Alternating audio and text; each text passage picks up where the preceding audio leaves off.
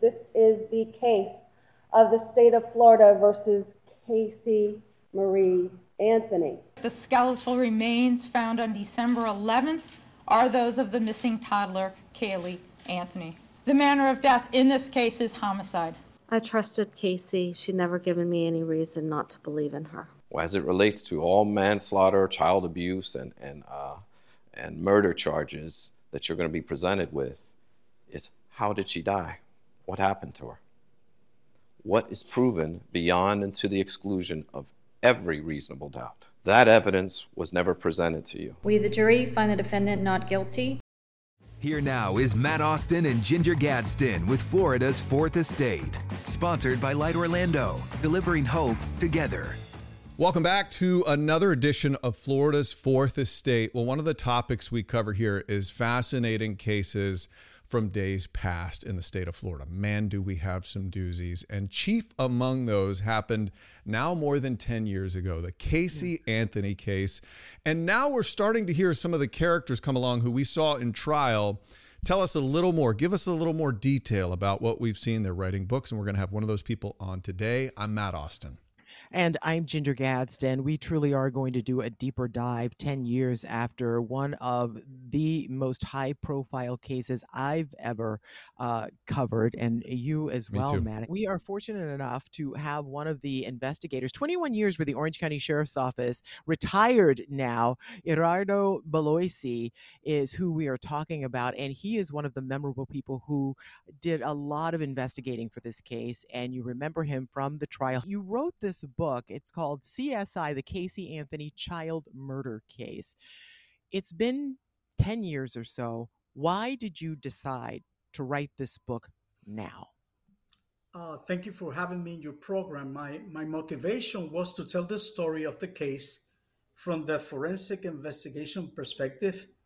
And during, during the trial, some photos of the case never was presented. Uh, and some of the photos right now in the book, they are public right now for everybody. Uh, like a timeline of the Kay- Caylee life was never presented. Some questions in the trial that how long Caylee was inside the trunk, what really killed Caylee, and why the human remains were found in the Wooded area near to the Casey Anthony resident. Those uh, questions, right now, I have the answers for everybody that never was told in my book. Yeah, you have some, and you were a pretty critical piece of this case. Uh, one of the big things people talked about was the smell of death in the car that Casey Anthony used to drive around. And you were one of the few people in the world to actually smell that smell. So we're going to talk about that. It's discussed quite a bit in your book. But I just wanted to ask you a more general question. Uh, people who watched this case by the millions, they saw snippets, they saw little pieces. This was your life for several years. What are you what do you think people missed when they watched this story on the local news and on Nancy Grace? What did they miss? Of course, you know, the to be in the real world of this investigation, uh, like you say, like the smell of decomposition is something that from years I experienced because before working for the sheriff's office, I was a retired police officer and detective from Puerto Rico and worked for the Institute of Forensic Science in San Juan in the medical examiner's office. So the people miss that part, how the smell is looked like. And I explain in detail in my book. Also, the triangle of the crime scene that every single CSI in this business knows about it never was explained in the trial. Right now is available in my book. Something that never was told right now all the public have uh, access to that information. So, why do you think it's important to revisit all of this now? Because people feel like they heard everything they needed to hear, a judgment was rendered. And a lot of people may say, Are you trying to relitigate this case because it is said and done?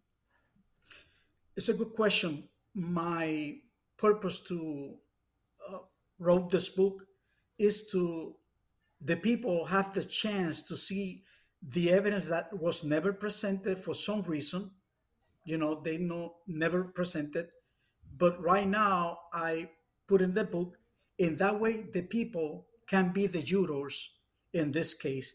I understand that, you know, that we have a legal process that is taking place and we have to respect that. And I respect that decision. Disagree, but I respect it. But in that way, I give it the chance to the opportunity to our state, state of Florida, and around the nation to read the book and make their own conclusions. So you say some of the very important evidence that you guys uncovered was not used in this trial. So you clearly worked hand in hand with the prosecutors in this case. If they didn't use this, why? Why wouldn't they use important evidence? Remember that the, the state attorney's office, they have the discretion to use uh, what kind of evidence or piece of evidence they want to use. And that is their job. And I respect that part. I don't have any answer for that question. So, going back a little bit to when this is your life, this is what you had to do for several years. What is it about this case that still lingers with you? Because one of the key things a lot of people remember, because it was covered gavel to gavel on just about every media outlet, was when you had the presentation of the tire cover. It was the first physical piece of evidence, if I'm recalling correctly. When you see or remember and recall that, do things about this case still keep you up at night? And i would imagine so because you wrote this book. Is that was this one of your ways of saying okay this will help me release that you're correct. In some point yes it's something that i can't release from my chest. And that that case touched me because i in my life i saw a lot of ugly things but the things that touched me in this case is because was a, a child. And that case touched me in my heart. Three years old, Caylee Marie Anthony. And the reason I put some effort to do this book is because in some point I will expect that justice for Caylee. Of course, the justice of the man failed but I believe in the justice of the Almighty God that someday He's going to do justice for Caylee. Everybody loves Caylee.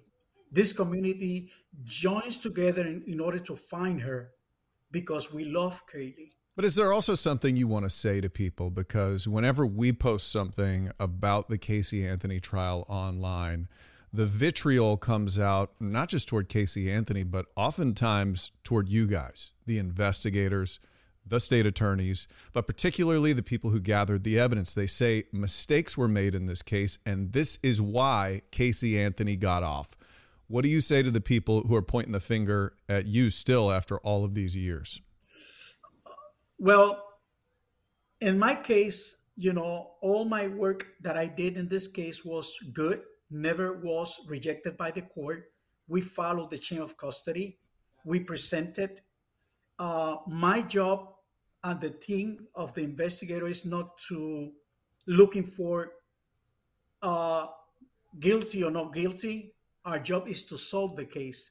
Do you remember? I don't know. Do you remember that back then the family say, "Well, the Caylee was kidnapped by Zenaida Fernandez Gonzalez." Zanny the nanny. Yep. Zanny the nanny. I was kidnapped. Was not true. Was mm-hmm. not true because we solved the case. In my in my career, I solved the case because I found the most crucial evidence that solved the case, like the hair. In this case, in my opinion, we did a perfect job of investigation. Never was uh, rejected by the court. All the evidence was admitted. And I do remember that, in my opinion, we don't fail. In my opinion, the jurors fail our community failed to Caylee. Casey Anthony was found not guilty, but Bloise says he doesn't see it that way. More on the evidence in the case the world watched.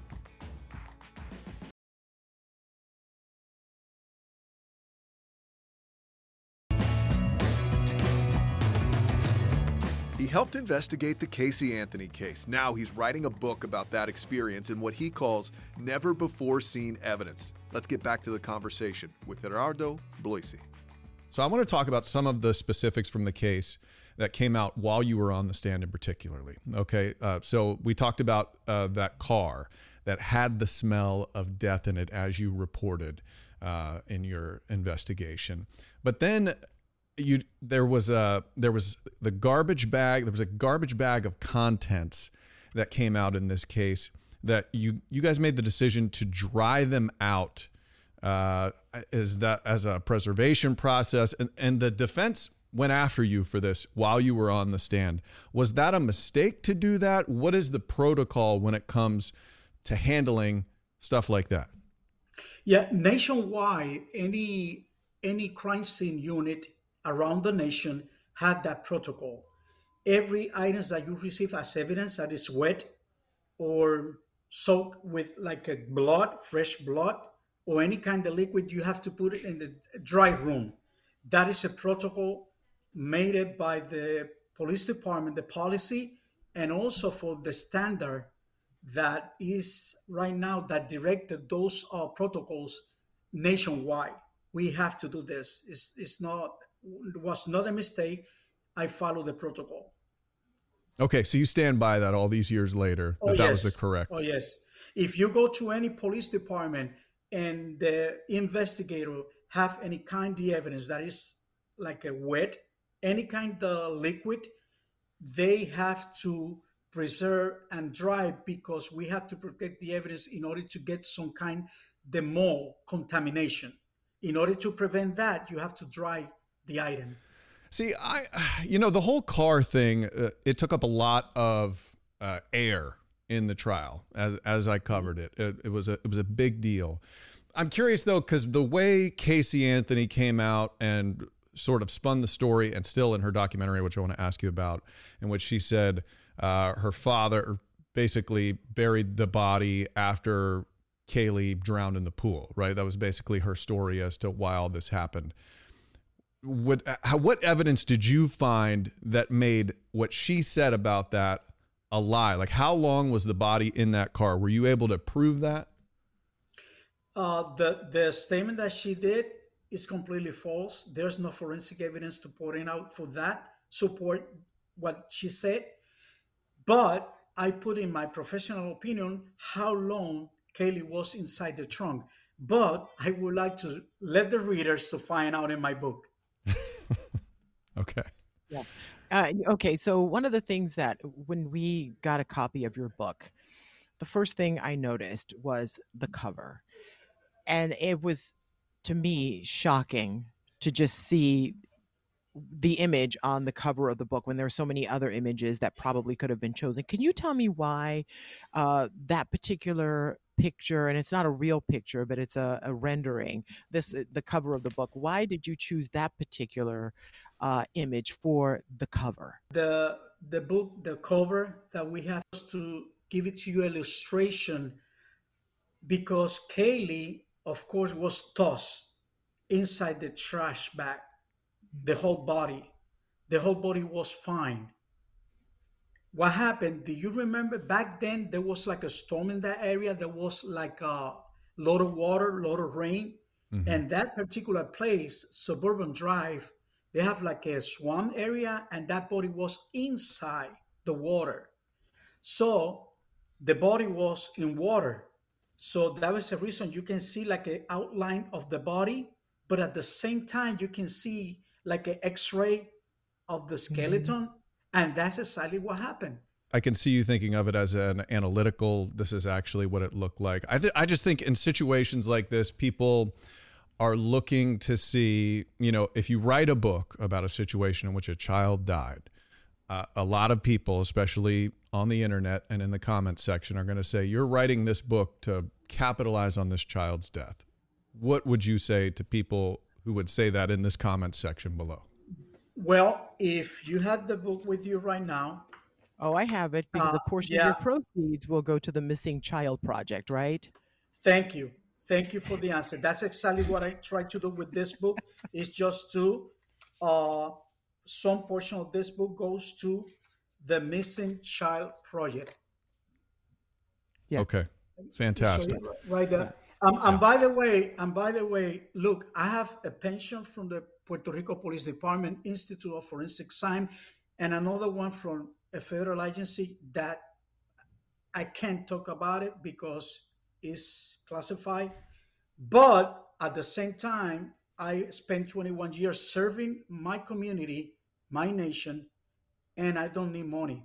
Thanks to the Lord. Everything that goes to this book goes towards to the Missing Child Project. It's always the first thing people comment on, so we have to ask that question. I, I hope they, they have the same questions to the lawyers that they wrote a book too. That's uh, yeah. There's a, been a lot of books, and in fact, there's been a documentary that just came out uh, this year.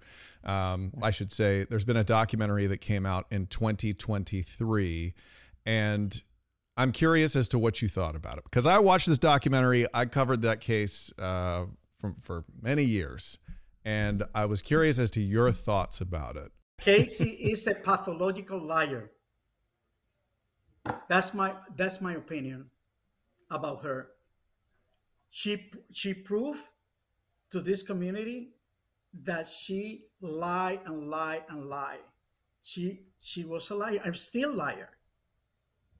But when you're in a court day in and day out with someone who you call a pathological liar, do you eh, eh, do you feel some kind of way? Was there some sort, you know, some people give off an energy about them.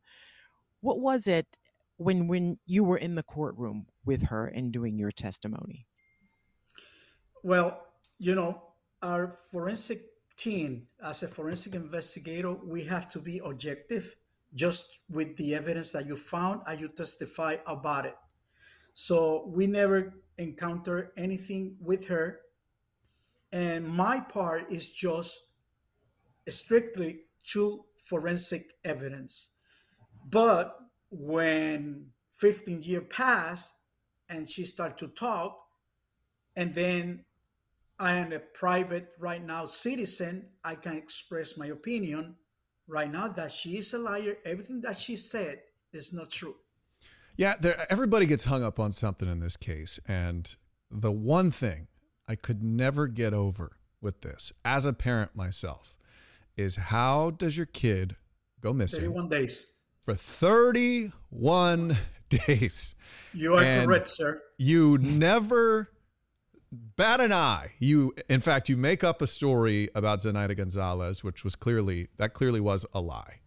I could never get over that. I don't understand how the jury was able to get past it. Wh- What do you think about just that aspect of things? That that one always just stuck in my craw and still does to this day. I don't understand why they uh, acquitted Casey because I, I believe that they don't use the common sense. If you put all the dots together and then you compare those evidence that was submitted and presented in the trial with the events that took place in this case, you have to have uh, one conclusion. Everything pointed out to Casey. And there just was no smoking gun in the case. It was a lot of sort of circumstantial things that pointed in one singular direction. And apparently, Jose Baez and his crew was able to get enough uh, reasonable doubt in there to get her off. That's the only thing that really makes sense. Uh, Do you agree with that? Yes, and in my book, I explain when Baez did the closing arguments, the jurors have the answer from the mouth of Jose Baez. I never understand why those jurors they don't get at least guilty uh, towards the charge of aggravated assault against a child. Jose Baez explained it to them. If you read the book, you say, wait a minute, this guy, Gerardo Bloise, is right. Jose Baez tells the Euro. They have the answer. Okay, Caylee died, but was because. The, the, the readers have to read the book Okay. because All he right. explained that. Jose Baez explained that to the jurors. Gerardo Bloise, thank you so much for taking the time to talk to us here on Florida's Fourth Estate. If you want to check out his book, CSI, the Casey Anthony Child Murder Case, where can they pick it up, Gerardo? They can go through through Amazon right now. Okay. And remember that this uh, portion of this sale goes to the Missing Child Project. It's tough work, but it's also very important work. Thank I could you. never do it. I'll tell you that. All right, Gerardo Bloise, thank you so much. We appreciate Thank your time. Thank you for having me. I, I, I really appreciate that. Thank you for having me. And thank you for watching Florida's Fourth Estate. You can download it from wherever you listen to podcasts or watch anytime on News 6 Plus.